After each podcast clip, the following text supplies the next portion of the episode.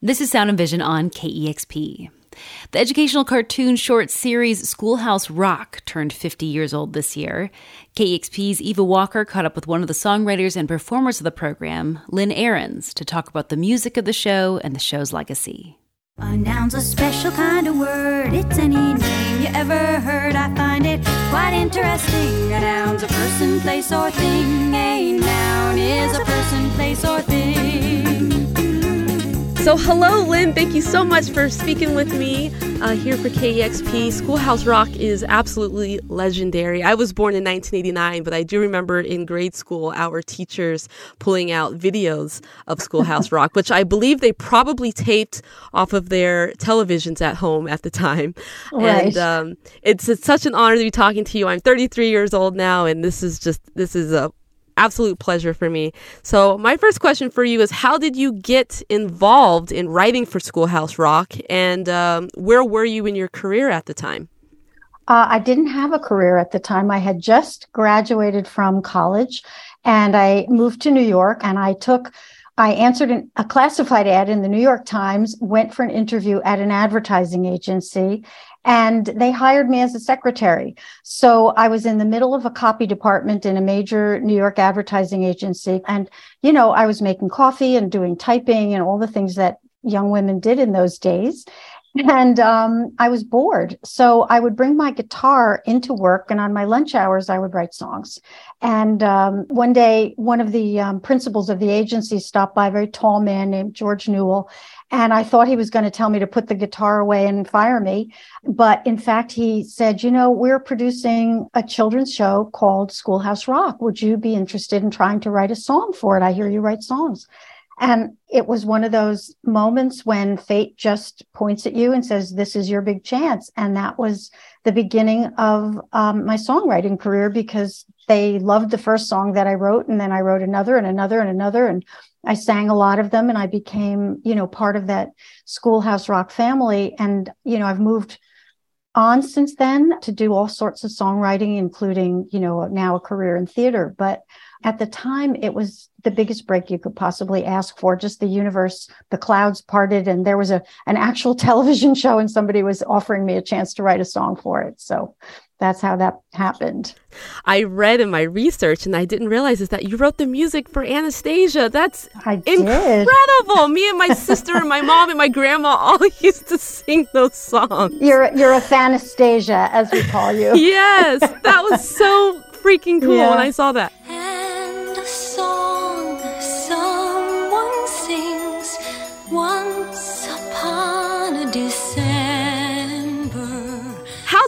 Process work writing for Schoolhouse Rock? Were you assigned songs or did you choose the topics that meant the most to you? And um, did you find the process generally easy or was it a, a bit difficult? They had several different series at the time. They had already done multiplication uh, rock. Elementary, my dear, two times six is twelve. Elementary, my dear, two times seven is fourteen. and they were moving on to America Rock, they called it. And it was every song had to be about, you know, America in some way, history or politics or whatever.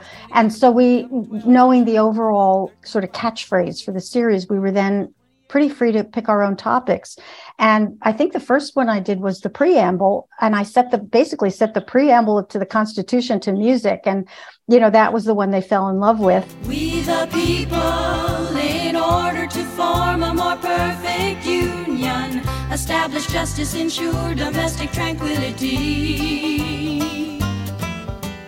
After that, I did No More Kings. The pilgrims sailed the sea to find a place to call their own.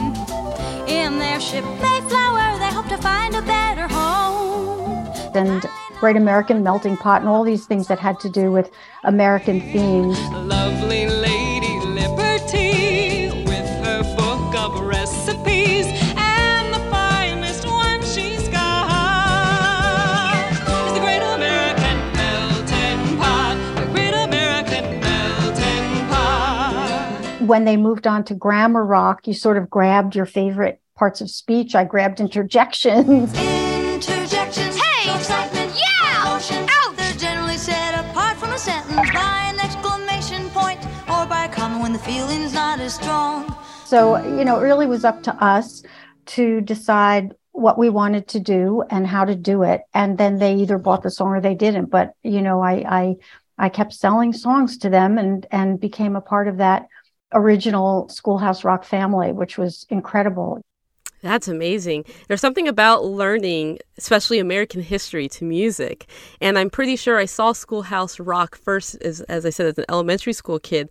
But mm-hmm. I think that later helped me be able to get into more sort of um, American history type songs. For example, my sister had to learn the Declaration of Independence for high school when I was a kid. And what she did was my mom gave her Fifth Dimension record and played the Fifth Dimension go. version of the Declaration of Independence. And I know the Declaration because of that Fifth Dimension song. we hold these truths to be self evident that all men are created equal you don't realize that these things just stick in your brain, you know, these little earworms. And I think that was the original premise of Schoolhouse Rock, actually. The president of that agency, a guy named uh, David B. McCall, uh, had five kids and they could not remember their times tables, but they could remember the lyrics to songs all yes. the time. And it was his brainchild to kind of marry education with pop music. And, and that's how the whole series was born. Absolutely. And uh, we all know now how a bill's supposed to be. yes, exactly. yeah. Oh my gosh. That that that one I did not write that one that but it has become so famous and has been parodied so many times, you know, on YouTube and everywhere else. It's it's such a wonderful piece. I'm just a bill. Yes, I'm only a bill. And I got as far as Capitol Hill. Well, now I'm stuck in committee and I'll sit here and wait while a few key congressmen discuss and debate whether they should let me be alone. Oh, I hope and pray that they will, but today I am still just a bill. So you wrote quite a lot of songs for Schoolhouse Rock. I have yep. a list in front of me. My goodness, I think I have about, and this could be this probably more, but I have about 21 songs in front of me that um, I know that you were involved in. It sounds close to close to right. They range from a noun as a person, place, or thing, interjections, the tale of Mr. Morton, um, and even if you didn't sing on them, you you wrote them. So I included all that in the list. No More Kings, the preamble that you mentioned, Elbow Room Fireworks, Victim of Gravity, Interplanet Janet. I mean, the list goes on. Yeah. What is your favorite? I like Interplanet Janet a lot for some reason because everybody says that I am Interplanet Janet.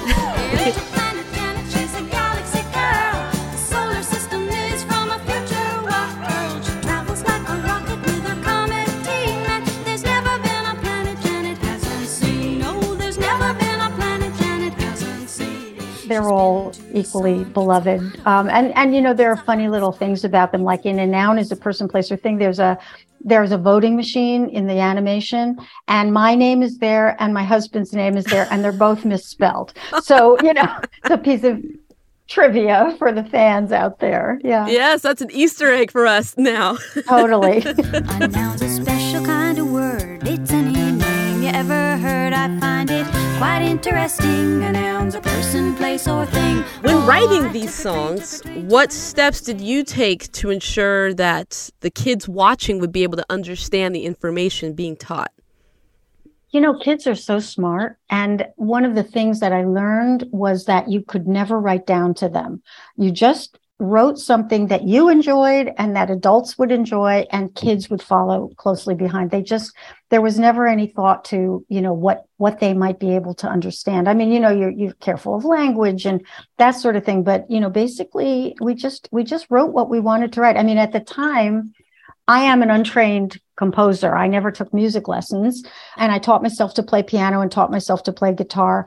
And at the time i knew about five chords but i have a good sense of melody. So i would make up melodies over those five chords. And I think because I was limited musically in what I could do, the songs were very accessible. You know, they were very hooky. And I think kids kind of glommed onto them because of that, because they were simple and they were direct and they were fun. You know, they just communicated well. So, you know, I think that's all you have to do to be able to reach children.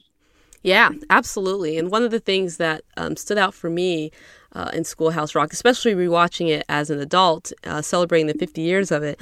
It's the same reason why I'm such a big fan of things like Sesame Street and things like that. And Mr. Rogers' Neighborhood is the, the topics being covered, but also the diversity within within Yeah. Schoolhouse Rock. And I really enjoyed um, learning about when I was learning about the different ones. Like one of my favorite ones is Verbs, which was I think the second one to feature an African American superhero. I'm black. You can't see me because my camera's off. but um, but like things like that, you know, that sticks out to a kid uh, seeing a young Sure. African American kid seeing a, a black superhero and, and talking about you know verbs and things like that. And I and I love that about Schoolhouse Rock and talking about women's movement and things like that.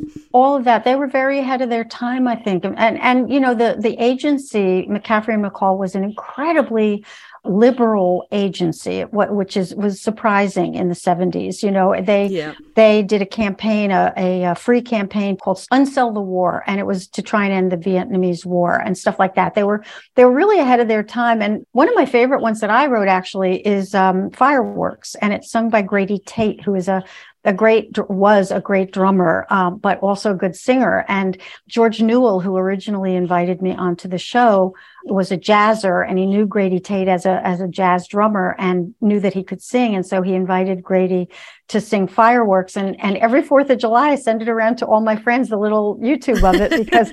Because I love it so much, and it and it really seems ahead of its time now. When you when you see when you hear a black man singing about the founding of America. That's as it should be, you know. and- Absolutely. yeah. So That's just incredible.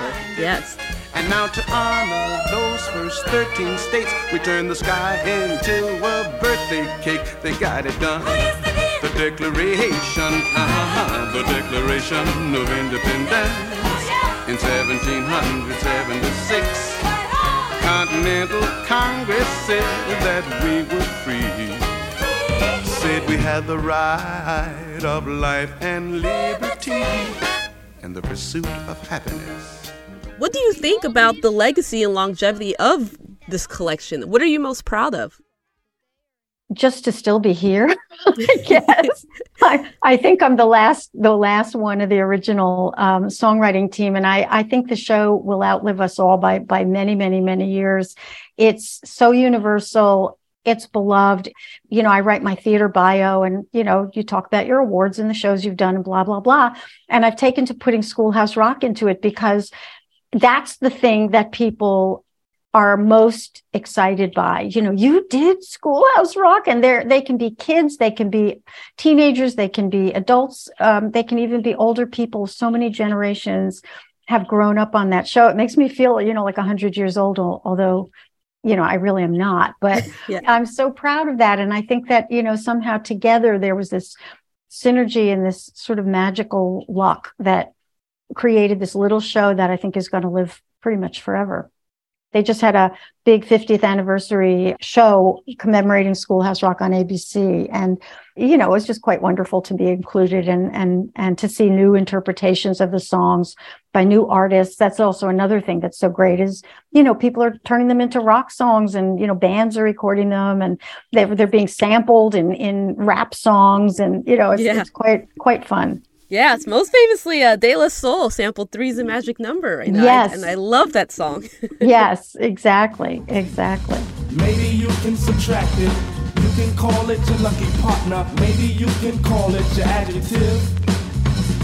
But odd as it may be, without my one and two, where would there be my three makes possible me, and that's the magic number. And what is your favorite song on the collection or on the compilation compilation collection that you didn't write? Oh, I think three is a magic number. When I heard that, it blew my whole conception of songs apart in a certain way because it's so poetic. When you, you know, three is a magic number. It's the, the heart and the soul and the body, the Trinity. You know, it's he, he tapped into something so universal. The melody is so delicate. I just love it. Just love it. That's that's my favorite, really. That's Lynn Ahrens, an original songwriter and performer for Schoolhouse Rock, speaking with KEXP's Eva Walker. Three is a magic number. Yes, it is. It's a magic number. Somewhere in the ancient mystic trinity, you get three There's a magic number. The past and the present and the future. Faith and hope and charity. The heart and the brain and the body give you three. There's a magic number. That was Sound and Vision. Please take a moment to subscribe, rate, and review this podcast, and consider giving a one-time $20 donation to help support this show at kexp.org slash sound. Thanks for listening.